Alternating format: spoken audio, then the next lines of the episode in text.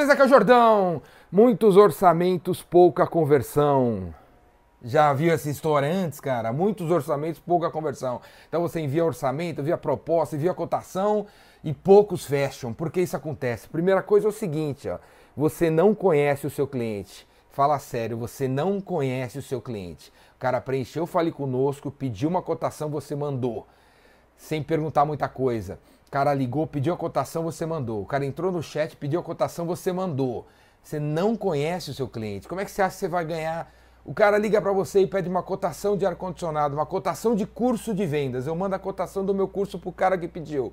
Como é que você acha que eu vou ganhar alguma coisa, cara? Quem garante que o que eu estou propondo resolve o problema do cliente? Eu nem sei qual é o problema do cliente, ele nem explicou direito. O cara ligou correndo. Você não fez perguntas, cara. Você tem que qualificar o cara. Essa questão aqui, ó, é sobre qualificação. Qual o problema o cara quer resolver? Quem além desse cara que está te ligando decide quando que eles vão comprar? Se você não faz essa pergunta nesse momento, como é que você vai fazer follow-up? Né? Qual é o babado acontecendo lá? Qual o planejamento do cara? Qual é a meta do cara? Onde ele quer chegar? Quem são os influenciadores? Você não conhece o seu cliente, cara. Você tem que conhecer o seu cliente, beleza? Segunda coisa, ó. Ninguém entende do seu produto, da parada que você está cotando. Ninguém entende. Quando esse cara pede a cotação para você, quando o tiozinho pede, quando a menina pede, o que, que vai acontecer? Ele vai levar sua cotação para uma outra pessoa. É o pai, é a mãe, é o filho, é o marido, é a sogra, é o diretor, é o financeiro, é o CFO, o CIO, o CMO, o CIO, é alguém, cara, alguém. Ele vai levar para alguém. E essa outra pessoa não conhece o seu produto, não conhece o seu serviço. Então, quando você fizer a sua proposta, a dica que eu dou é você incluir na sua proposta uma página, duas páginas, três páginas que o cara possa utilizar para explicar para o outro cara que não é técnico o que, que é esse negócio que você está cotando. Vamos dizer que você vende aqueles negócios de aquecimento solar, aquelas placas que a gente coloca hoje nas casas, nas indústrias, nas fábricas, para trocar da energia elétrica para o negócio solar. Aí você manda uma proposta técnica para esse cara que pediu correndo para você. Ele vai levar para o empreendedor. O empreendedor vai folhar aquele negócio, ele não entende nenhum dos termos, o negócio não vai sair. Você tem que, você tem que saber que esse negócio vai rolar para uma outra pessoa e a proposta tem que ser clara, senão o cara não vai comprar. terceira coisa é o seguinte, cara, por que, que não está convertendo? Porque a proposta é mal escrita, cara. É muito mal escrita. Tem erro de português, de vez em quando você dá um Ctrl C, Ctrl V e manda o, a proposta com o nome errado. Ela é, ela é truncada, tem lá sem mais para o momento, segue anexo atenciosamente. Não é bem escrita, cara. Não é bem escrita. Você não passou a sua proposta por uma, um cara de, sei lá, de assessoria de imprensa, um cara que sabe escrever, o cara do marketing, alguém que sabe escrever português, cara. O negócio é mal escrito pra danar, velho. É mal escrito pra danar. E aí o negócio não anda. Terceira coisa é o seguinte: qual é o próximo passo? Qual é o próximo passo? Muitos orçamentos, pouca conversão. Pô, você mandou orçamento para cá, mandou orçamento para lá e agora você está aí sentado esperando que o cara ligue e retorne. Não é por aí, né, velho? Você que tem que entrar em contato, você que tem que ter o plano de follow-up. Quando você envia a proposta, na última página, outra dica de um milhão de dólares, na última página tem que estar tá lá, próximos passos. E aí está escrito lá, terça-feira eu vou ligar para você. Próximo passo, assistir a demonstração do nosso produto. Próximo passo, baixar o nosso e-book. Próximo passo, ver um vídeo do Jordão. Próximo passo, chamar o Jordão para uma reunião. Próximo passo, você se reunir com não sei quem, não sei quem, não sei que lá, para resolver não sei quem, não sei quem, não sei que lá. Você tem que dizer qual é o próximo passo. Senão o negócio morre, cara. Não é, o negócio é, o próximo passo não é ficar esperando o cara retornar para você. Você tem que dizer qual é o próximo passo. Quinta parada, o cliente não confia em você. Afinal, o cara está no modo comprador, ele entrou na internet procurando alguém como você, encontrou você rapidinho, deu o seu site rapidinho, viu que você faz rapidinho, te liga rapidinho, te pede uma proposta rapidinho.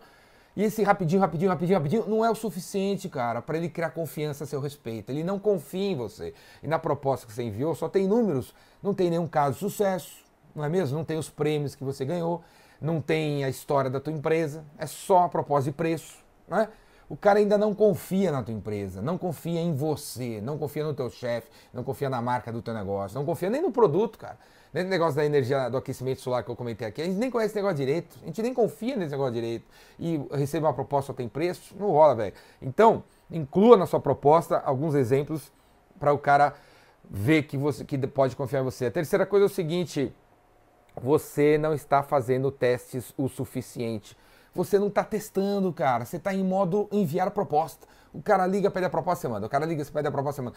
A proposta que você envia hoje no ano 2020, ó, se você estiver vendo esse vídeo em 2429, a proposta que você está enviando no ano 2429 ou 2020, que é o ano que a gente está agora, meu amigo, é igual a que você enviava em 2015, é igual a que você enviava em 2004, é igual a que você enviava que em 1999, você não mudou nada a sua proposta nos últimos anos. Não apenas você não mudou o texto, como você não mudou o formato, como você não mudou o preço.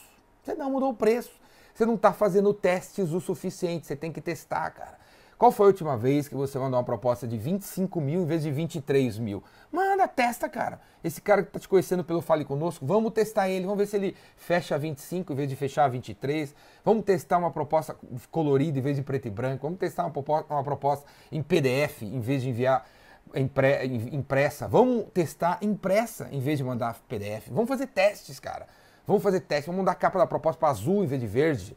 Vamos colocar nosso logo em vez do logo do cliente. Vamos colocar o logo do cliente em vez do nosso logo. Vamos fazer teste. A gente não está testando o suficiente e aí a gente está morrendo, velho, ficando obsoleto, cara. E a terceira e a sétima coisa, a sétima dica de hoje é o seguinte, ó.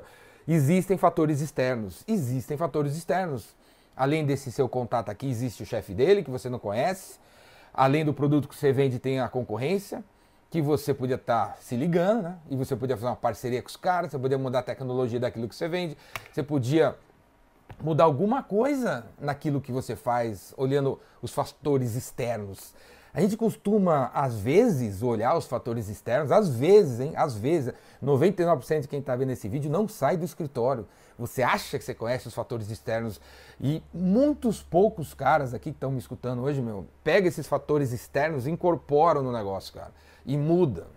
Então existem fatores externos e a gente está ficando obsoleto se a gente não está se adaptando e colocando eles no nosso negócio.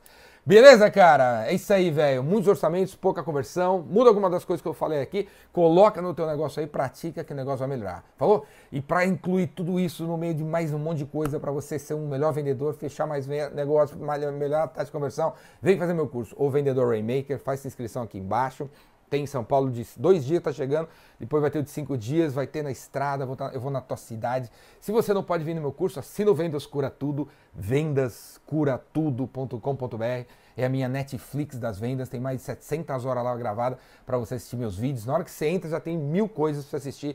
Vendas Cura Tudo. E se quiser, chama eu aí para ir na tua empresa palestrar para a galera, na tua convenção de vendas, no seu happy hour, no, sei lá o que que você rola aí. Junta todo mundo aí que eu vou aí mostrar para todo mundo que todo mundo tem que ser vendedor. Falou? Braço.